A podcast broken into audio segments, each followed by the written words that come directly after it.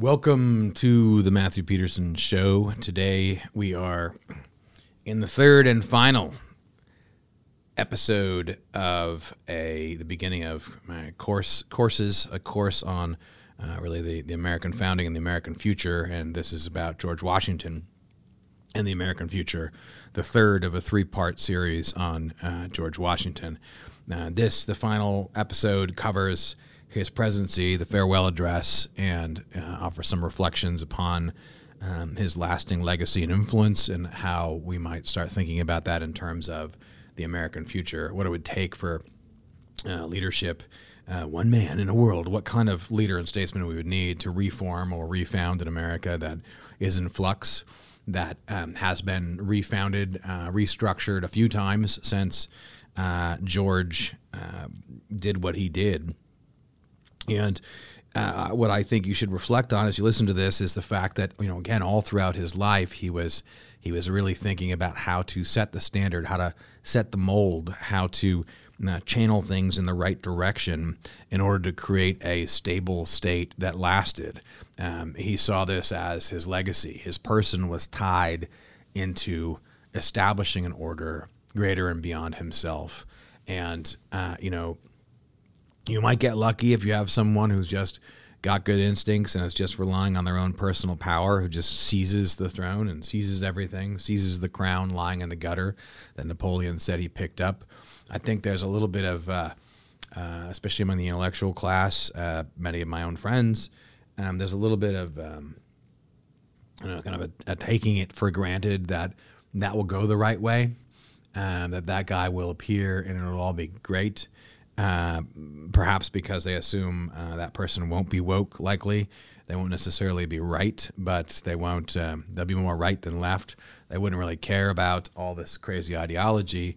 They would just use the resistance against it, right, in our cir- uh, circumstances to uh, to take power.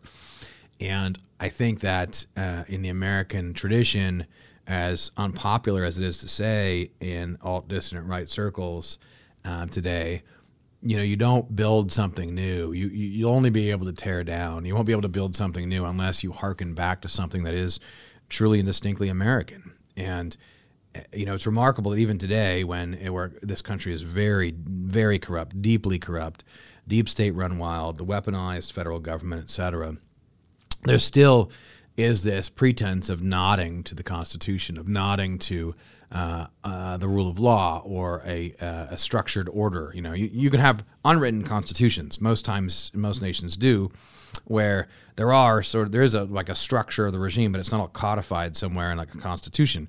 You have laws that come out of that regime, but it's not you know it's not like an overarching written structure.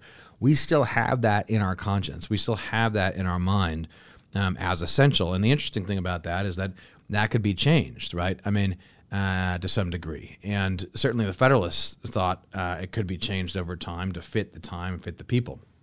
But uh, what's happened is it has been changed often without uh, changing the document itself, just changing the customs and practices or practices around, we, around the Constitution. And so now we're in this this time in which we really need a, a, a restructure, a reformation, a uh, a refounding, and when you look back at Washington, what conservatives miss is is the extent to which he did this in his own lifetime. And you know, I offer these talks, I offer these thoughts, and put them in front of um, young elites in, in, different parts of uh, the right, because uh, or even middle-aged elites in the different parts of the right, because I want them to think more seriously than oh, maybe magically some great leader will come and save us. You know, I mean, it's certainly the case now. I just gave a speech at Hillsdale last week, which will be, I think, appearing in video in the next few weeks um, where I, I told them, and I tell you now, you know, Ron DeSantis or neither neither Ron DeSantis nor Donald Trump is going to come and save you. Um, you know that that's we're, we're, beyond that point. So you would need someone uh, with even more power, or you'd need someone who consolidates power in such a way as to start battering away at reforming the structure of things if you really wanted to win and take down the deep state, et cetera. In any event, I, I just think there's a there's a too easy there's a Caesarism that's much too easy right now um, that that ignores this what I, maybe we could call it a, a, middle way, a third way, which is pretty typical in every so often in America when an extremely strong president following again from Washington, father of the country, who forges it, really forges the structure of it more than any other man, um, changes the structure well, um, well, and bases that change on the pa- on the past in some way. And very rare that you have a clean break where you say, we're just going to do over everything that's been left behind. We're going to do over, you know, uh, all of America and just create something completely new. That hardly ever works in history for good reason. It doesn't make a lot of sense. And so I, I think it's really important. Um, you know, I know all kinds of incredible people who want to move the right forward, who want to move America forward right now, who are looking to cast a vision of the future that's that's better than the past of what we're fighting for, and that's why I'm going back to the past. I'm going back and giving you, uh, you know, some nuggets about Washington to think about, so that you can think about what the future ought to look like. This isn't an exercise in historicism or oh the found you know founder worship. I, I really want people uh, in positions of power who are want a vision cast to start thinking about uh, who Washington really was and, and to scrub away some of that you know, some of that cheesy stuff that might be in our eyes, uh, you know, doesn't let us see who he really was and what he was really like. Chad Washington, uh, you know, Chad Washington, who uh, was in- incredibly powerful, more powerful than really we realize today, but used that power in a much more shrewd and intelligent way than idiot historians uh, make out today for the sake of creating, uh, you know, basically a new order, right? A new a, a new order at the highest level. Uh, in any event, that's a reminder of why we're doing what we're doing. Uh, but now it's time to round out this course uh, with uh, this this first lecture on George Washington, and the American future. I'll let myself take it away in the next segment, and I hope you enjoy it as much as I did.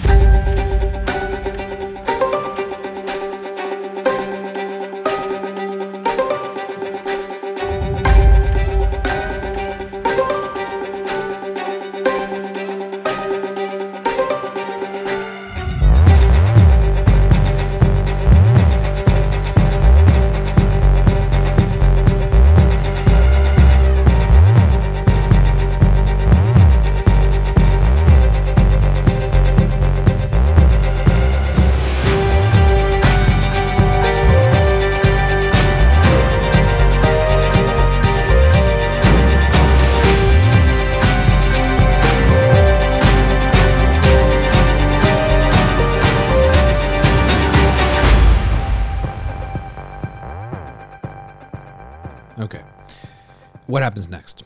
Well, let's let's fast forward a little bit. Um, Washington uh, could keep on running forever as president. So here's the, the the last you know stepping down into retirement. Even though we'll see, it's not even really retirement. Um, he he's going to step down after two terms when he could clearly stay president for life if he wanted to, most likely. And, you know, Hamilton and others argue in the Federalist Papers, uh, for instance, that it's better to not have term limits because you want the truly ambitious man. Otherwise, you're just tempting ambition. The man of great ambition, the man who really wants to form and change, uh, you know, make his mark upon the world uh, for good, one hopes, um, you know, wants the statues to be left after him. You don't want to just cabin that guy to, to four years, to eight years uh, you want to let him harness that ambition for the sake of the common good. But you know, obviously, he let let people be you know make sure they can vote him out. That was that was Hamilton's original idea. That that was the the Federalist idea.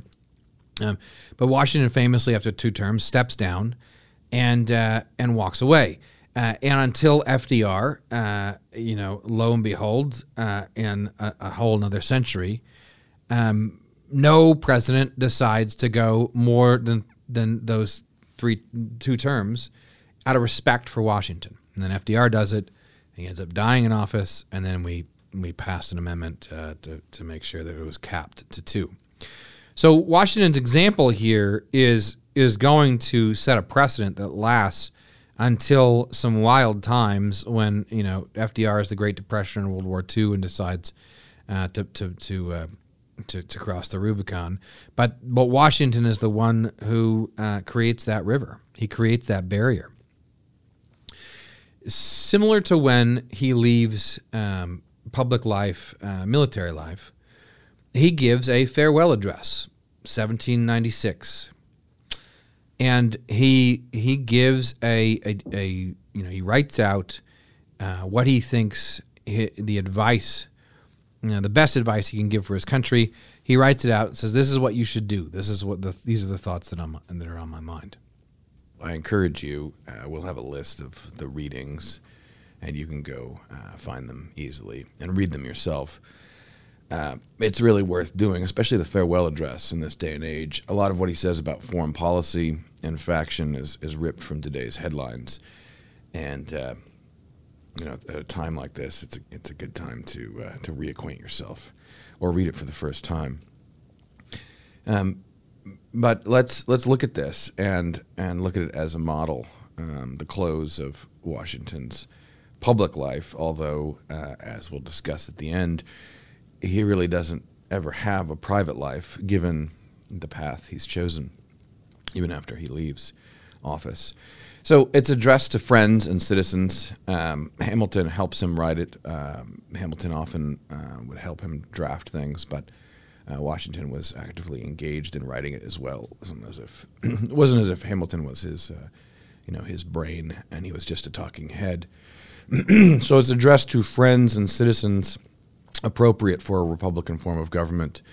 Back when citizenship meant something, it wasn't just uh, you know a, a, status that gave you benefits, uh, gave you bennies. Uh, citizenship implied rights and duties, and uh, you know an ownership in uh, governing and and friends. Ultimately, as Aristotle said thousands of years ago, any good regime seeks to the law really exists to make everyone friends, so you don't need law. Um, ultimately, you, you want people to live in a community where they can govern themselves. The, the point of the law is, again, like bumper bowling, to keep you from going on you know either side into the gutter uh, and habituate you to staying in the middle and getting where you need to go. So uh, you want uh, you, you want your citizens to be friends, and then you obviate the need for law. Uh, of course, that never really happens in, in human affairs, but that's what you're aiming towards. And so he says, friends first, uh, citizens second. Um, these are these are all uh, members of a political community that he is addressing. And he uses the word citizen again in the, in the very first sentence. The period for a new election of a citizen to administer the executive government of the United States being not far distant. Um, so we're going to elect a citizen. Um, there is a, uh, a notion, a very American, early Republican notion of uh, equality, uh, basic equality, and um, the uh, the notion of citizenship implying a duty, implying that uh, in some way this really is the people's government. Even though, uh, of course, it as as I've been discussing George Washington, a man with regime level power, is absolutely necessary in order to institute that government and solidify it uh, in America.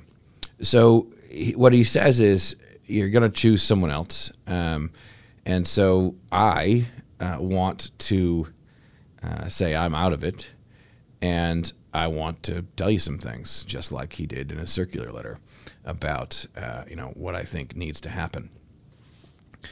Um, and he gives the impression again of someone who uh, is done, has, has done his duty, and is ready to you know go back, uh, go back to the farm. Um, he says, I, I only say that in the discharge of this trust, uh, being president, I only say that I have, with good intentions, contributed towards the organization and administration of the government, the best exertions of which a very fallible judgment was capable not unconscious in the outset of the inferiority of my qualifications, experience in my own eyes, perhaps still more in the eyes of others, has strengthened the motives to diffidence of myself, and every day the increasing weight of years admonishes me more and more that the shade of retirement is as necessary to me as it will be welcome. Um, you know, there's there really is something in in leadership uh, that's really important at the end of life that used to be an example. Uh, you know, the example of Washington was the exemplar, the example uh, for this, and that was that uh, you're not really done leading until the end game, and the end game is secession, ensuring that uh, what comes after you will be stable. And this is precisely what our uh, geriatric leaders today, uh, clinging to power, white knuckling to power, uh, not allowing anyone, you know, under the age of 70 really uh, to to move up, holding on to it until their death, until past their prime, while they're still senile, just holding on to it for dear life there's something reprehensible about that. There's something disgusting about that. And and the real uh, you know real notion of leadership, and it's very difficult to do. It's very difficult to let go. Um, but if you've uh, if you've been an entrepreneur, you've started a variety of businesses, or um, you know you've you've at a higher level, you see good examples of this. The greatest leaders often uh, are able to ensure that the thing lasts, and they um, they they they look to secession. But it's kind of the hardest part um, it's the part that usually uh, people fail at. Even great leaders who do great things for companies, for organizations, for countries, have a hard time, uh, you know, setting things up uh, uh for the right leader to follow. And you, you see uh, someone here thinking, "This is the time I should go. I should retire." And uh, you know, I've I've done what I needed to do to set out the example. Um, he says, satisfied that if any circumstances have given peculiar value to my services, they were temporary. I have the consolation to believe that, while choice and prudence invite me to quit the political scene, patriotism does not forbid it. Um, so I, I want to, I'm grateful for what I did.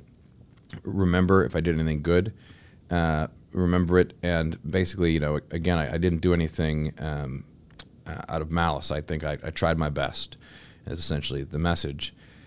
Um, he says, I shall carry it with me to my grave as a strong incitement to unceasing vows that heaven may continue to you the choicest tokens of its beneficence, that your union and brotherly affection may be perpetual, that the free constitution, which is the work of your hands, may be sacredly maintained, that its administration in every department may be stamped with wisdom and virtue, that in fine, the happiness of the people of these states, under the auspices of liberty, may, may be made complete by so careful a preservation and so prudent a use of this blessing, as will acquire to them the glory of recommending it to the applause, the affection, and adoption of every nation which is yet a stranger, stranger to it. Um, and, and that's kind of the pro forma, you know, beginning. But he says here, perhaps I ought to stop. But a solicitude for your welfare, which cannot end but with my life, and the apprehension of danger, natural to that solicitude, urge me, on an occasion like the present, to offer to your solemn contemplation and to recommend to your frequent view some sentiments which are the result of much reflection, of no inconsiderable observation, and which appear to me all important to the permanency of your felicity as a people, the permanency of your felicity, the permanency of your happiness. Um, you know, I'm, I'm offering you some advice uh, as you can only see in them the disinterested warnings of a parting friend who can possibly have no personal motive to bias his counsel. Um, so he's saying, look, you know, you have every reason to listen to me. I don't, uh, I don't have a bias. I'm going to tell you, tell you what I, you know, tell you like I think it is. Um, and what is he concerned with? Well, the first thing he he's concerned with is unity. Um, uh, he says, The unity of government, which constitutes you one people, is also now dear to you, and is justly so, for it's the main pillar in the edifice of your real independence. But it's easy to foresee that this unity is going to break down. He already knows that you know Hamilton and Jefferson are fighting. Um, there's already uh, political parties basically uh, waiting to be born in America. Uh, these guys are at each other's throats. Uh, you know, typical partisan American politics have already uh, asserted themselves and he's he's worried about this. But more than than parties, when he talks about factions, uh, you know, groups of people who don't have the common good in mind, uh, groups of people who are self-interested. Um, you know, these these he's worried about factions, especially in the the broader sense. It's not just partisan politics; it's a deeply uh, divided people that could rip the country apart. And so he talks about North and South. Uh, he is worried about North and South fighting, and he's trying to urge them, North, South, East, and West, uh, to uh, to realize that they need each other and they need to stay uh, together as one. Now, there's a sense in which uh, the, the the mission of the founders failed. Right? I mean, they failed to prevent a catastrophic civil war. Um, and that was their their fear. Uh, they were all afraid of that divide ripping the country apart. That is what happened. Uh, you know, thanks to Lincoln, we we stitch it together and we come out as one country and then become the world's uh, hegemon in the next century. But you know, you you have to you have to look at this and the founding uh, with a understanding that this wasn't some solid thing. They all knew um, the divisions that could rip it apart, and they were concerned about it. And it's the first thing uh, Washington talks about. So he emphasizes their sameness. Um, he he doesn't uh, you know he doesn't play up diversity and divide and say that that's a strength. He says, look, uh, with slight shades of difference, you have the same religion, manners, habits, and political principles. You have, let me repeat that, with slight shades of difference, you have the same religion, manners. Remember, manners uh, relates to morals for the founders, habits, and political principles. You have in common cause fought and triumphed together um, you know, the independence and liberty you possess are the work of joint counsels and joint efforts of common dangers, sufferings, and successes. You've been through some stuff together, and uh, you know, but but these considerations, however powerfully they address themselves to your sensibility, are more greatly outweighed by those which apply more immediately to your interest. In other words, you do have an affection for each other. You are similar, uh, but let me go further because I'm worried about what's going to happen. Um, your interest it's in your interest to stay together. Um, so he he talks about uh, the different regions of the country and uh, how they can complement each other and how when they work together um, we can uh, in, in, we can be great. Um, so this is. Um, you know, he says these considerations speak a persuasive language to every reflecting and virtuous mind, and exhibit the continuance of the Union as a primary object of patriotic desire. Um, is there a doubt whether a common government can embrace so large a sphere? It's not known, right? I mean, they never they set the Constitution in stone, and they knew that that order, once they had it, even though it was imperfect and no one got what they wanted in the convention, was going to be the saving grace. What Washington is saying throughout is. Uh, you know, the Constitution has to be uh, your guide. You have to give it a fair shot. Um, is there a doubt? There is a doubt whether a common government can embrace so large a territory and so and in fact diverse of people even at the time. Now think of it today; it's even it's even more so a problem um, of the, the vast differences between Americans. But he says, let experience solve it. To listen to mere speculation in such a case were criminal. We can't just you know have airy op-eds about whether this will work. Let's figure it out. Uh, let's figure it out. It is an experiment, and this is something that I I, uh, wish that the right had talked about more over the last 20, 30, 40, 50 years um, it's the, the, constitutional order is important because in our form of government, not based upon a person, that's the thing that has to last. But that order uh, can be altered. It is altered in experience, given the situations that change through over time, and and changing it is not some liberal thing. Um, you know, changing it might be necessary in order to meet the circumstances. And uh, well, we we regard the Constitution with even today, we, we give it lip service at least uh, with great respect. We still understand some semblance of this. Um, you know, it's been it's been battered and beat beyond belief uh, in terms of how the government actually operates, and we're in danger now of having a you know fake constitution, especially on the right, in people's heads, as opposed to the real constitution, which is how things actually operate. And in such a case, it may be too late, but in such a case, uh, you know, I think the wise thing to do would be to actually alter the structure, uh, alter the Constitution to fit reality in a way that's salutary, right? I mean, if you have a permanent deep state that you can't get rid of, uh, why not go to the constitutional document itself and change it? I know this sounds radical and terrible for someone on the right to say, uh, but I think when you see the way they regarded it during the time of the founding, they were aware that it was an ex- experiment and experience needed to solve the problems. Um, so he's saying, you know, he's, he's playing up the order. It's well worth a fair and full experiment. Don't just abandon it. Um, um, you know, with such powerful and obvious motives to union at the time, affecting all parts of our country, uh, you know, there's always reason to distrust the patriotism of those who any quarter may endeavor to weaken its bands. So he's he's very much about uh, you know comp- contemplating the causes that may disturb our union, addressing them, and saying um, you know to the efficacy and permanency of our union, a government for the whole is indispensable. Uh, this goes again to uh, Washington's role, right? I mean, he is using all of his power at here now towards the end of his career to say this is what's needed. You need this uh, union. You need this government for the whole. You need this constitution, and that is uh, you know that's the first part of the, the, the, his message, and a great part of the thrust of the whole thing. Um, so, you know, when when you look at this, the way in which he's speaking, he's speaking at the highest level, giving the highest level sorts of advice directly about uh, you know the central problems as he sees them, um, you know, writ large of early America. Um, and he says, you know, the basis of our political systems is the right of the people to make and to alter their constitutions of government. Um, but the Constitution, which any time exists till changed by an explicit and authentic act of the whole people, is sacredly obligatory upon all. The very idea of the power and right of the people to establish government presupposes the duty of every individual to obey the established government. In other words, you can change it, um, but right now it is not inherently unjust. There's no reason to revolt um, at this time, and the the the whole idea of the people establishing government means that once they establish it, if they establish it, then it must be obeyed. Um, so he's very concerned with um, you know the authority, the legitimacy of the federal government and of the Constitution uh, itself. And then he talks about the spirit of division.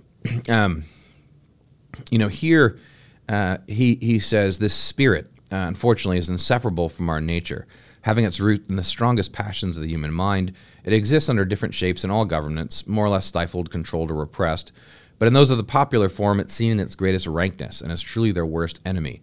The spirit of faction, one, one faction dominating over the other, sharpened by the spirit of revenge, uh, and a kind of cycle, right, of recrimination back and forth. And this is uh, this leads to a frightful despotism. Uh, this leads at length to a more formal and permanent despotism.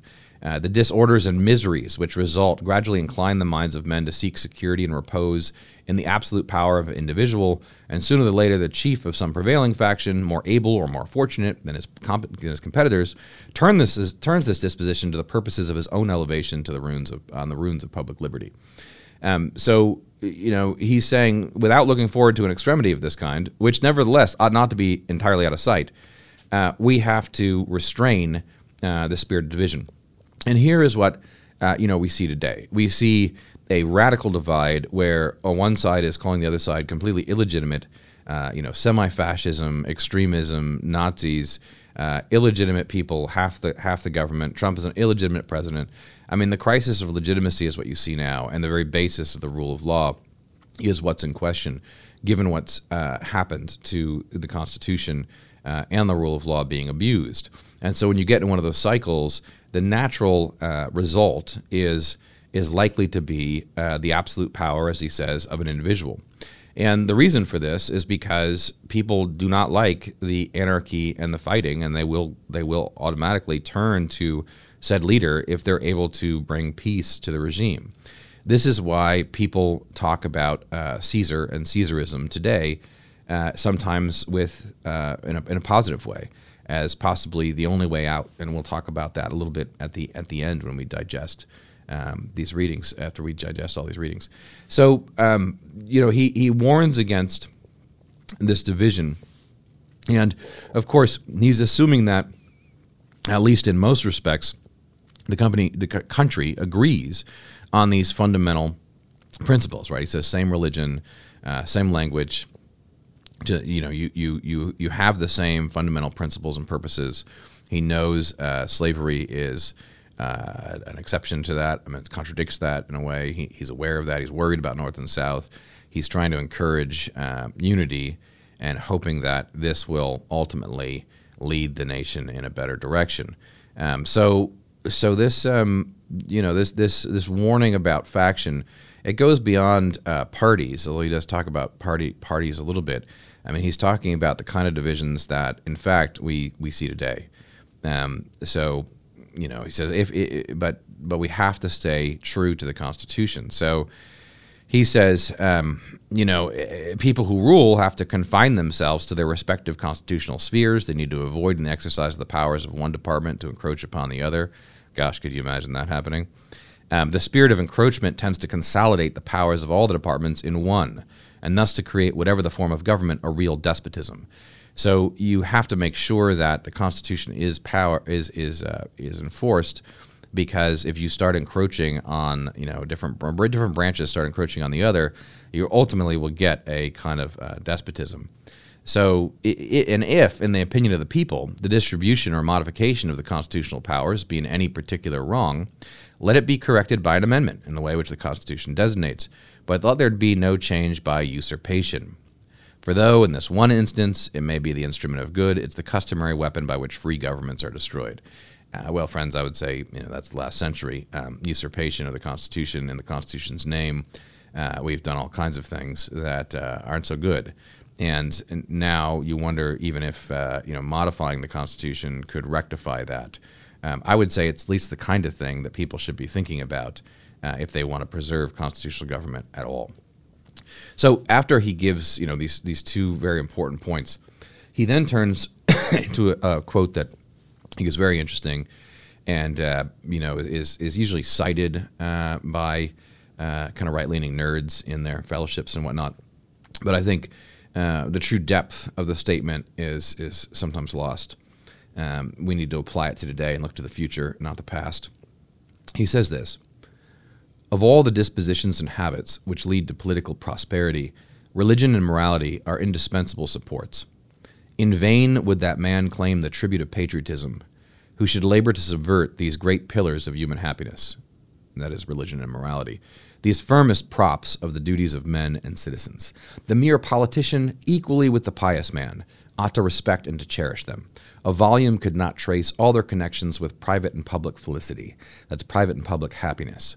Let it simply be asked where's the security for property, for reputation, for life? If the sense of religious obligation desert the oaths, which are the instruments of investigation in the courts of justice, you have to swear to God. Um, you have to swear on the Bible that you're going to tell the truth, the whole truth, nothing but the truth.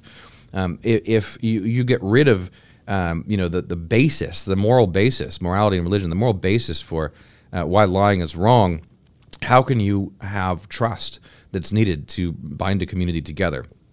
And he goes further. And this you can't help but think is a little dig towards people like Thomas Jefferson, who are a little bit more modern and uh, maybe thought that morality could be maintained without religion. Although, even in Jefferson's case, he thought there was a God and he thought that uh, there was order in nature. But what Washington says is, and let us with caution indulge the supposition that morality can be maintained without religion. Whatever may be conceded to the influence of refined education on minds of peculiar structure, Tommy Jefferson, reason and experience both forbid us to expect that national morality can prevail in exclusion of religious principle. Reason and experience, experience both forbid us to expect that national morality can prevail in exclusion of religious principle. And so it's substantially true that virtue or morality is a necessary spring of popular government. The rule extends with more or less force to every species of free government. Who that is a sincere friend to it can look with indifference upon attempts to shake the foundation of the fabric. So, promote then, as an object of primary importance, institutions for the general diffusion of knowledge. In proportion as the structure of a government gives force to public opinion, it is essential that public opinion should be enlightened. In other words, there is a sense in which government gives force to public opinion. So public opinion should be enlightened. How? Through institutions of the general diffusion of knowledge, which will do what? They'll teach morality, they will teach ethics, and they will teach ethics that's that correlates with or is based upon religion. Even if, as Jefferson thought, uh, you know, if you were a teacher at the University of Virginia, which he helped found, uh, you shouldn't have divinity teachers uh, sponsored by the state. Uh, pastors could be sponsored to teach their uh, teach their adherents uh, by each religion, but you would have an ethics teacher who taught proofs of the existence of God and the basic rational truth of morality, which overlapped with Christianity. That is the synthesis that made the early republic possible. And people like to quote this, like, oh, the founders were understood Christianity and morality. Uh, but what I say is think about where we're at now. Think about where we're at now. Um, at first, there was this secularizing attempt to say, uh, you know, no, uh, what we know about ra- morality is wrong because religion is false.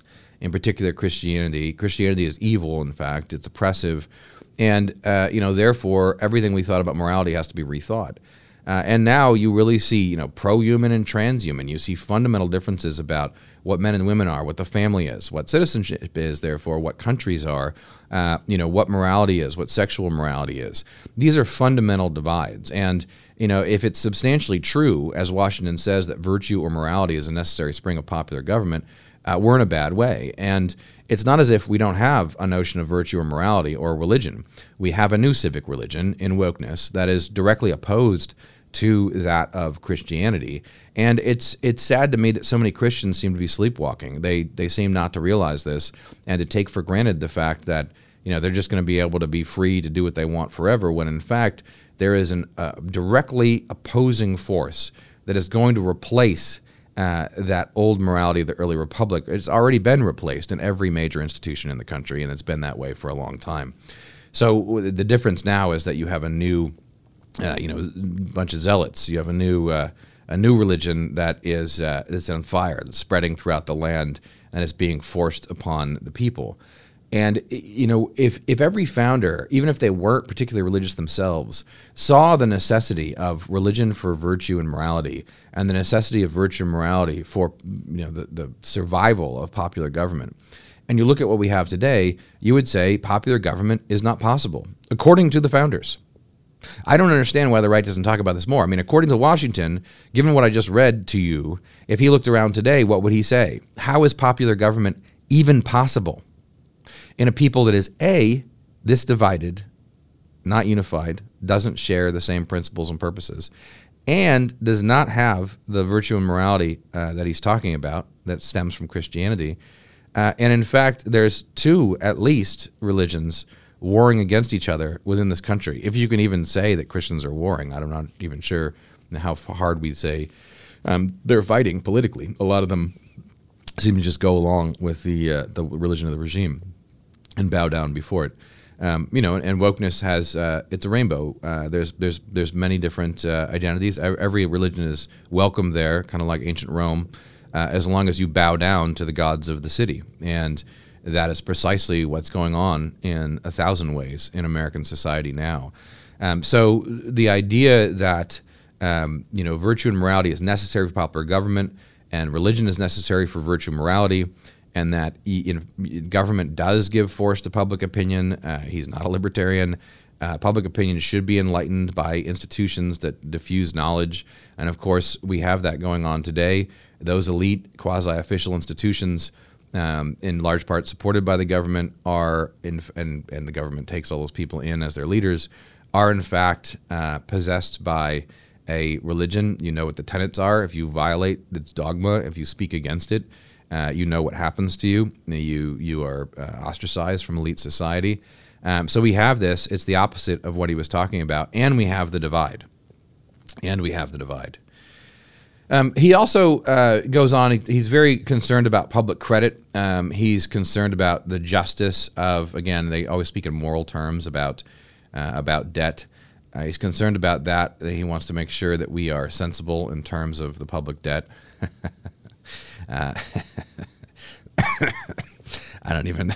I don't even. I shouldn't have to say anything about where we're at there. Um, you know, uh, with uh, rising inflation and uh, a sort of uh, complete irresponsibility in our leaders to just print money and uh, and spend it. It's um, it's it's really reckless. We're in kind of the late republic now, looting the treasury, violating everything he says here about public credit, and then he goes on to talk about uh, to talk about uh, foreign affairs.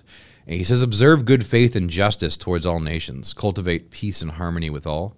religion and morality enjoin this conduct? And can it be that good policy does not equally enjoin it?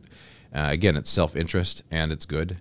Uh, it will be worthy of a free, enlightened, and at no distant period a great nation to give to mankind the magnanimous and too novel example of a people always guided by an exalted justice and benevolence. Um, you know, can it be that providence has not connected the permanent felicity of a nation with its virtue? That providence has not connected the permanent happiness, in other words, of a nation with its virtue? Uh, we need to be uh, virtuous when it comes to how we deal with other nations, and that means we can't get too attached or uh, you know have too much hatred towards any nation. We need to sort of keep somewhat apart and go our own way, and be very careful when we get entangled into uh, those alliances. Um, you know, uh, you really the, he hammers this point because he knows the danger, and he's been thinking of the danger of how to navigate uh, through, you know, a, a, dangerous sea of larger powers in the United States at the time, and how we survive without getting taken up into their wars. Uh, now we are the hegemon, and of course, uh, as the most powerful nation in the world, um, we have a class of people that seems to enjoy, uh, you know, uh, adventures in foreign lands. Um, you know, a, a, sort of strange empire where we don't physically usually take over a space for long, uh, but we regard the world as a place where we can go and mess around and uh, you know have the godlike power to build regimes and tear them down. And this has gotten us into, of course, a lot of trouble. Uh, and you can see this in Ukraine, which I won't go into, which is a very complex uh, and situation. But you just see the glee with which uh, the lack of care, the lack of caution, the lack of understanding anything Washington is talking about on the part of our foreign policy elites today, and uh, you know the war machine. Uh, and it's it's a it's a terrible thing. And when you read what he says carefully about uh, foreign policy, it's it's profound. it's profound, and it, and it bears rereading. In any event, um, he says uh, after uh, he says, you know, let's stay neutral right now. Uh, that's the other thing he's worried about because he's worried about our survival uh, in the in the, wars of Europe. And then at the end, we get this um, sort of blessing. Uh, whatever his errors, he says, I, I, I'm nevertheless too sensible of my defects not to think it probable that I have committed many errors. Whatever they may be, I fervently beseech the Almighty to avert or mitigate the evils to which they may tend. I shall also carry with me the hope that my country will never cease to view them with indulgence, and that, after 45 years of my life dedicated to its service with an upright zeal, the faults of incompetent abilities will be consigned to oblivion, as myself must soon be to the mansions of rest.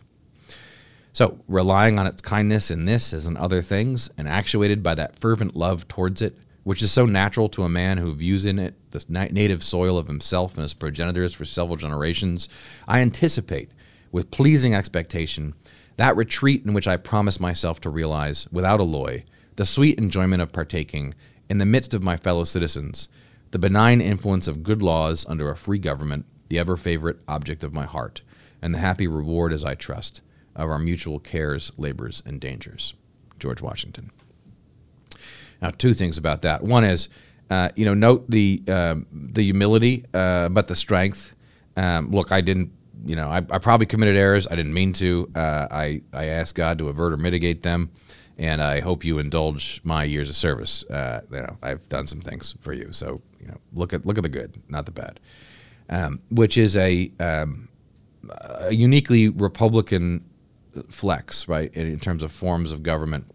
Um, he's both saying, "Look to what I've done, and what I've done is serious. Uh, my life of service to this country, uh, trying to do my duty as best I could.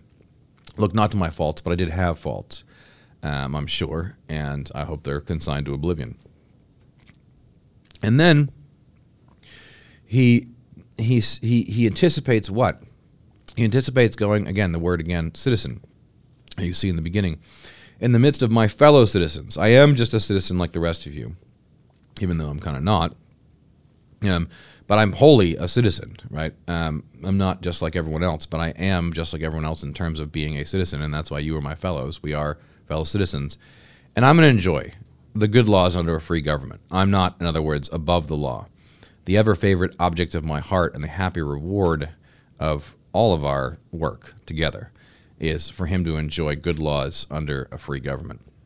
And he goes back uh, to Mount Vernon. Now, um, a lot to say about this, but we'll, we'll tease it out at the end. What happens next in Washington's life? Well, he does go back to the farm, uh, but he's not in a position where uh, you know he gets to retire, retire, as in uh, he doesn't have to do anything. Uh, on many an evening, you would you would write a letter to try to get invited uh, to see the man. And if you were accepted, you would go and he would entertain guests at dinner. I mean, imagine, you know, in your retirement having to have a continual stream of visitors into the house. Uh, never mind all the emails, uh, all the letters. Uh, you know, he would write back and forth. Uh, he's still representing his country. And there is a story that, goes to uh, the nature of Washington's leadership on, on the softer side and perhaps something unique about the the notion of Republican executive power, uh, where a, a young man who was served in, in the war, served in the, served in the military, uh, comes to uh, Mount Vernon, and he writes this in his diary. And if you read this little book called "The Founders on the Founders," it's a great little book uh, by a historian who really likes stories. That's how you know they're good, by the way. Uh, real historians actually like stories about people. It's a crazy idea, I know uh, as opposed to the terrible, you know, academic type scholars. Anyway, this guy writes a book, Founders on the Founders. It's great if you have ADD. Uh, it's uh, it's just little snippets of founders talking smack about each other or saying good things about each other. Uh, and there's this I don't even know where he found it. This is just this random diary note from this uh, this guy who ends up visiting and is of course blown away. He's going to go see George Washington. He's not a big deal himself. And he sits down at the table and he's clearly sick. He's coughing. He's got a cold. And they'll say, "Hey, you need to drink some soup. You need to have a hot cup of something. And, uh, you know, he says, no, no, he's fine. He's, you know, he's a tough guy. I'm fine. And he says later on that evening when he goes to bed, there's a knock on the door. And uh, he opens it. And there's George Washington uh, bearing a cup of soup and bringing it to him, knowing the young man will, will take it if Washington himself gives it to him. And he says something like, you know, I just want it to be known that this guy did this for me. So I usually give some version of this talk uh, again to the, the Claremont Fellows, and um, the reason for it is not just, as I said at the outset, uh, historical interest or you know to feel good about uh, a part of the American past. Uh, it's okay, and you should feel good about these figures. But I present Washington as a way of thinking about the future of America uh, and the future of executive power and the future of our form of government. Um, there is a um, an understanding that we are in a situation in which um, the kind of leadership that's needed would have to be more powerful than the permanent state, the deep state, or you know the powers that be that are entrenched in Washington D.C. Um, the unelected officials who um, seem to want to criminalize dissent and uh, collude with each other in elections uh, to prevent anyone they oppose from being elected and to disgrace, uh, you know, lie about and, uh, you know, conspire against um, any executive they don't like when they're in office. And as this escalates, as this grows, the urge for a leader who will just cut through all that crap uh, becomes greater and will become greater in America. And of course, you can regard this, and you should, as a great danger but the problem is if we've already lost something like this form of government, which we, you know, we've already reformed, re- refounded ourselves a few times, um, you could also view it as necessary. I know that's controversial. Um, I don't necessarily believe it myself, but I think that uh, I think that this is not irrational at this point. And the the main problem is just as a, just as a, an analysis of the situation, you could easily see um, this happening, regardless of what anyone wants. Uh, there's a, uh, a, friend of mine named Charles Haywood who writes at a website called The Worthy House. He has two pieces about Caesarism that are very thought provoking, uh, certainly controversial. I mean, he says it's going to happen. It's probably a good thing on the whole, uh, but it, will it'll be a red Caesar. It'll be a right leaning Caesar who will take the fecklessness of the right and use it. Uh, he's like, he, he'll be pragmatic you'll survive. In some ways, it'll be good because he'll get rid of all the woke stuff. In other ways, it won't be so good because he'll have all the power. Uh, and he just kind of matter matter of factly lays this out. Um, you know, I don't necessarily agree with Charles on all that stuff either, um, but it's they're very thought provoking pieces, and they give you a sense of how people are thinking, um, even if just pragmatically, about our situation. And I think they're they're more forward looking and more insightful than most of the crap you read on the internet. Um, so the, the question is it, there's no doubt i mean i'm someone who studied you know for years the founding and and read through as much as i could of eagerly, greedily, uh, all the documents and try to figure out what, what kind of regime was this? What, what, what was the early republic and, and, uh, what was its nature? Um, the question is, what do you want, as I'm fond of saying, in the future? Um, and I think if you if you think about that question, there's a couple things we can say are sure. Um, one is that someone who wields regime level power, at least at the level of George Washington, uh, who founds slash refounds America uh, in a variety of ways, makes it what it is. Uh, Lincoln, uh, who takes a divided country and forges uh, basically something uh, something out of it that I think represents um, you know very much the founding principles, um, but has to refound the nation again after uh, a cataclysm, you know, the worst possible fear you could have, a, a devastating civil war. Um, and then you you certainly have Wilson who wants to uh, change fundamentally the principles, uh, rejects the principles of the founding uh, in his heart and in his actions. Uh, FDR who couches great changes in government in a tumultuous time in the language of the founding, um, but nonetheless refounds it again. And then the civil rights regime. Um, when we decide that uh, to use what Americans thought was uh, you know, a colorblind society we were creating. Uh, all that legislation was used over the last, you know, 60 years uh, to, in fact, divide us by identity politics. Uh, and those laws kind of reign supreme uh, over all of American society. Those are all, you know, refoundings of the basic kind of structure uh, of government. So there's no question that at the very least we would need a, a president, a leader who wields the regime level power of a Washington, et cetera. The question is, what are they wielding that power for? Right? What do you want? Um, is it possible to um, to reconstruct uh, the the structure of the early American republic? Uh, is that possible at this point, given the situation we're in, given the reality of what America is and all the people who compose it and their divisions? Um, is it a, a, a, new form of that old thing, some kind of continuation of the Republican form of government, but altered to meet the circumstances of our time? Um, you know, in other words, a, a kind of evolution or uh, adaptation of uh, older principles for the sake of the 21st century? Uh, or is it something altogether? Does the whole thing need to be thrown out, and do we need a do over? um, which increasingly I think younger people that's what they feel. They think this is this is not going anywhere good. Uh, the principles have been bad for a long time, and we need to completely rethink the deal. Uh, so the, the, the the principle number one is we do need a refounding. We do need someone at least the level of power that a Washington had, which was substantial, and that's my point. Uh, to uh, most likely we need that person to come and to uh, reform things. Of course, the problem is you can't you can't choose who this person is um, necessarily. You can try to foster uh, the conditions. You can try to foster it. Uh, and, and and look, the other thing is people know people are going to come out of the woodwork because they sense that this is happening. They they see it the moment. they know that Trump, for instance, know, was a businessman who never was in politics before, and he attained the presidency um, so so this isn't you know this isn't a matter of speculation. I'm not just making stuff up to scare people. I'm talking about reality, cold hard reality, and analyzing the situation. And in that situation, there are a lot of people thinking about.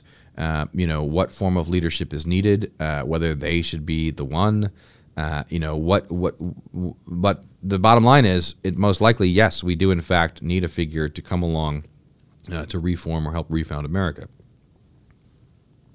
Okay, Number two, on the other extreme of that, uh, we have to say uh, that I say that anyone who comes along and uh, just wields power for the sake of themselves and does not create an order that is greater than them, an order that will outlast them, you know, that is a problem. That's certainly not something I want. Uh, I, I don't want to see anyone come in and wield power and destroy the structure and then you know pass on or, get assassinated and then we're left with nothing um, you know and that is a problem people desire I, I, can't tell you how many people desire coming up this sort of leader like daddy to come in and, and set things right you know uh, napoleon on the horse um, you know, Charlemagne, uh, they want this because they want the order because they see how bad things are. And what we need to be thinking about is what should that leader be working towards? What order do we want? What order makes sense? Now, those are very complicated questions. Those are very deep and profound questions. Uh, and they need to revolve around what's possible. Uh, what's possible in the, the circumstances. And their opinions differ, right? Um, people will say, well, uh, you know, say more on the left, well, we know what right and wrong is, and we know it needs to happen, and we will enforce it upon half the population that is uh, racist, fascist, uh, etc. And you know, we will we will wield power in the way that's just, and increasingly, these people are out of control. You know, uh, people will die because of their policies, no matter what their policies are. People will die, and therefore, you know, we need to do these things. Their leaders are illegitimate. Um, they need to be raided by the FBI. Uh, they need to be hounded. Uh, we need to, you know, just just batten down the hatches and white knuckle power and and wield it to force compliance uh, in the population. And, and of course, that's going to provoke. It is provoking and has provoked a reaction, um, a reaction that you almost see. Uh, some people wanting because then it gives them an excuse to double down, double down again, double down again. Um, so, so in any event, the question is what what order is possible given the circumstances, and your mileage will vary depending on how bad uh, you see the scene. But I, am here to tell you that a lot of people in position to see the scene uh, better than uh, you know your average Joe, just because of the position they're in, just because of the perch, the sight lines they have. Um, you know, they don't they don't think this is uh, going very well. Uh, they don't think this is very stable. You talk about f- the financial world. You talk about um, you know, the, the way in which the, the federal government is being run. Um, you know, people understand who see it for what it is that this is not in a good place. America is not a good place. It's not stable. Um, so, so the question, the great question, is, you know, what are we trying to accomplish? Uh, what is realistic? What is what makes sense? What prudentially in the circumstances makes sense in terms of an order that would uh, you know refound America in a way that's salutary, in a way that makes sense, in a way that preserves peace and, and promotes happiness. And in the midst of all this, you know, you you you have to look back and get a little bit more serious than you know, your subgroup on the internet uh, and when you game this out and you think about what you want. And of all the examples in American history, there's perhaps no greater figure, right, than the father of our country, George Washington, because whatever comes next, whatever should come next, his example in America is the preeminent example of someone who wielded that power. I mean, really, he himself fought off the opposing force in a revolution. In a revolution. And then fostered, uh, with everything he had, fostered, allowed, uh, you know, protected, supported the development of a constitutional government that outlasted him and that allowed for some measure of stability, uh, even through all the ups and downs that America has had.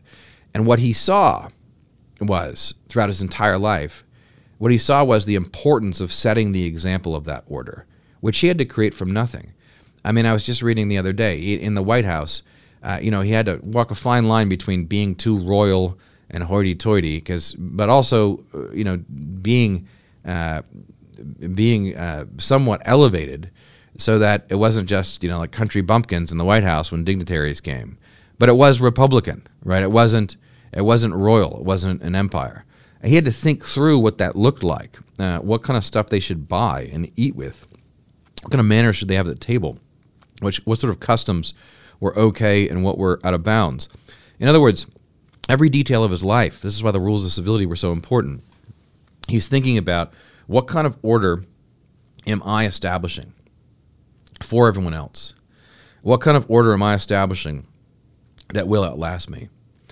And that, ladies and gentlemen, is the difference. That is what makes for statesmanship. That dedication to establishing an order that is going to outlast you, that is in some way going to become uh, more powerful than you are. That is what a constitution is in the essential sense, uh, whether it's written or unwritten. It's the form or structure of government. And what the best form of structure of government will is, uh, to some extent, depends upon the circumstances you're in, and what the people need, and what the situation demands, and what the situation really rules out. Um, so, if if we're going to think about what's needed next, what we're shooting for, what we want, and what we don't want, uh, we need to think about how George Washington lived his life, Chad Washington, uh, about how Washington was conscious of this tension and worked for the sake of an order greater than himself. Hey, if you enjoyed this uh, this class, there's more. Uh, there's more coming, uh, and I think you'll. If you enjoyed this one, you will enjoy the others as well. Uh, I just want to shout out again uh, to the Claremont Institute, claremont.org. Uh, this is a version of something that I, uh, a talk that I give to the fellows in the Claremont Fellowship programs. And if you don't know about them, you should. Um, if you like this, uh, please give me a shout out. Feel free to reach me at docmjp at docmjp on Twitter. and subscribe, like, share, review, all those things if you could. It only takes a second and it helps us out a lot. Thank you.